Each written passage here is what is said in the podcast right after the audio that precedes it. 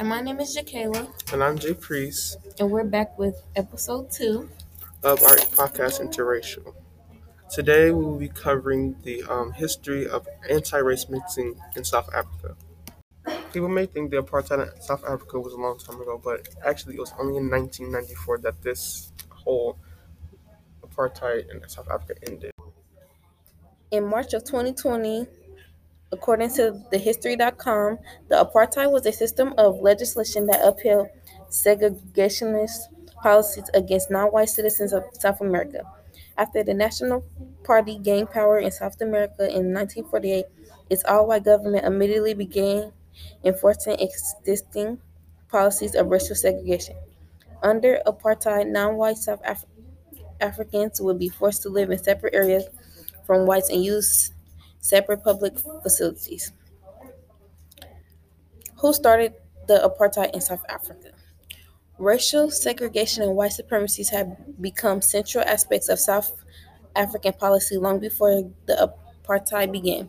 The controversial 1913 Land Act passed three years after South America, South Africa gained its independence, marked the beginning of territorial segregation by forcing Black Africans to live in reserves and make it illegal for them to work as sharecroppers. Opponents of the Land Act formed the South African National Native Congress, which would become the African National Congress. It then became a law by 1950. The government had banned marriages between whites and people of other races and prohibited sexual relations between black and white South Africans. The Population Registration Act of 1950 provided the basic framework for apartheid by classifying all South Africans by race, including Bantu, colored, and white. A fourth category was later added. In some cases, the legislation split families. Parents could be classified as whites while their children are classified as colored. The apartheid ended in 1976 when thousands of black children in Soweto, a black township outside of Johannesburg, demonstrated against the Afrikaans language requirement for black African students. The police opened fire with tear gas and bullets. The protests and government crackdown that followed, combined with the national economic recession, drew more international attention to South Africa and shattered all illusions that apartheid had brought peace or prosperity to the nation. The United Nations General Assembly had denounced apartheid in 1973, and in 1976, the UN Security, the United Nations Security Council voted to impose a military embargo on the sale of arms to South Africa in 1985. The United Kingdom and United States imposed economic sanctions on the country. In Trevor Noah's Born a Crime, we can see um, he's living in the apartheid in the book. His mother cannot see his father. There's no intimacy allowed in the book at all. He can't even see him every day. He can't see his father at all. Trevor Noah goes to predominantly black school, actually. But even though it's predominantly black, the white students seem to get a better education because of apartheid. Black people even seen rioting are shot and killed in apartheid in general. Black people who wanted equal rights in South Africa were killed. Even the even made them turn against each other with different tribes hating each other. As we can see in the book, there are two tribes, if I remember correctly. There's the, host the a Xhosa tribe and the oh another tribe were beefing because that's what the, the effects of apartheid. And honestly, we can see, even see that still today, where other minorities are turning against each other because of effects that we had in the past. And can be dating back to slavery, and there were even people who didn't want to see black people be successful at all, or even other minorities be successful at all. But specifically in Criminals Born a Crime, the book name says a lot about him. He's a mixed kid. He's born a crime. He's born during apartheid. When these things, when the media does not want to getting out that they are actually killing these people instead of bringing peace and prosperity to all. They're not getting equal chances. They're not helping. even in the book they in the book they had these little segments of telling what actually happened in the apartheid of telling what he saw during the apartheid it's like his future self writing to writing the book telling what he saw actually when he was a little kid and the only person who ever actually held the apartheid was Nelson Mandela. And one of the most famous things that happened was he hosted a soccer ball game with different people, different different cultures, different minorities that honestly helped see that we are all one kind of person and one kind of human species. This is the first time we see this ever with a simple sport helping to bring a community together in Black history at least.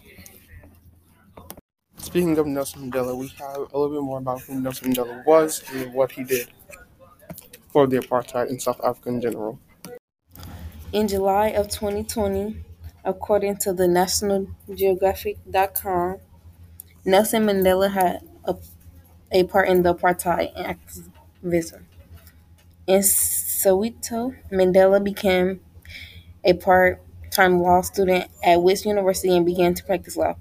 Starting the nation's first black law firm, he joined the African National Congress, a group that agitated for the civil rights of the black South Af- Africans.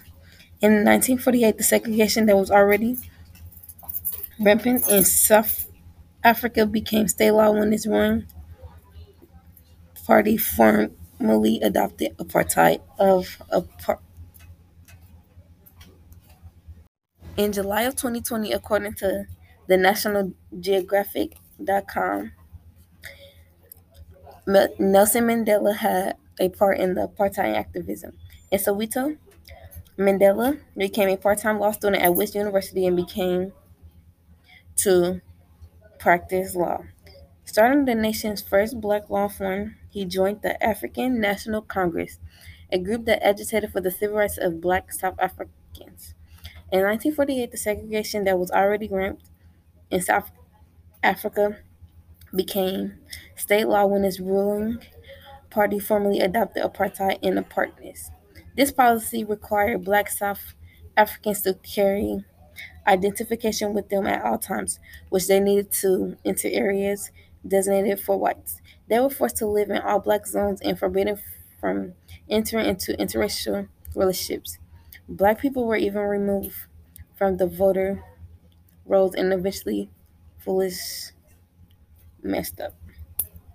At first, Mandela and his fellow members of the ANC used nonviolent tactics like strikes and demonstrations to protest apartheid.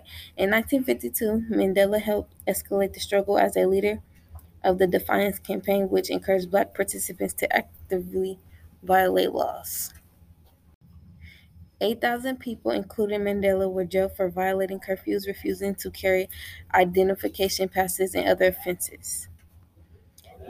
The Defiance Campaign catapulted the ANC's agenda and Mandela into the public eye as they continued to agitate for black rights. After serving his sentence, Mandela continued to lead protests against the government, and in 1956, he, along with 155 others, was tried for treason. He was acquitted in 1961 and lived in hiding for 17 months after trial. Over time, Mandela came to believe that armed resistance was the only way to end the apartheid. In 1962, he briefly left the country to receive military training and gain support for the cause, but was arrested and convicted soon after his return for leaving the country without a permit.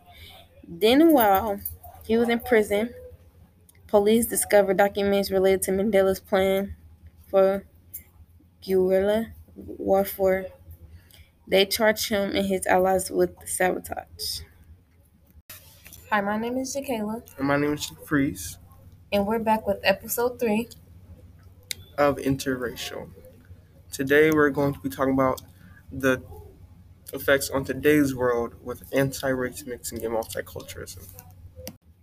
Nelson Mandela was born on July 18, 1918, in what was then known as the Union of South Africa, a dominion of the British Empire. Though the majority of its inhabitants were black, they were dominated by a white minority that controlled the land, the wealth, and the government, a discriminatory social structure that would later be codified in the country's legal system and called apartheid. Over the next 95 years, Mandela would help topple South Africa's brutal social order. During a lifetime of resistance, imprisonment, and leadership, Nelson Mandela led South Africa out of apartheid and into an era of reconciliation and majority rule. His father was a chief of the Tembu people of a subgroup of the Xhosa people, who make up South Africa's second largest cultural group. After defying a British magistrate, Mandela's father had been stripped of his chieftainship title and land.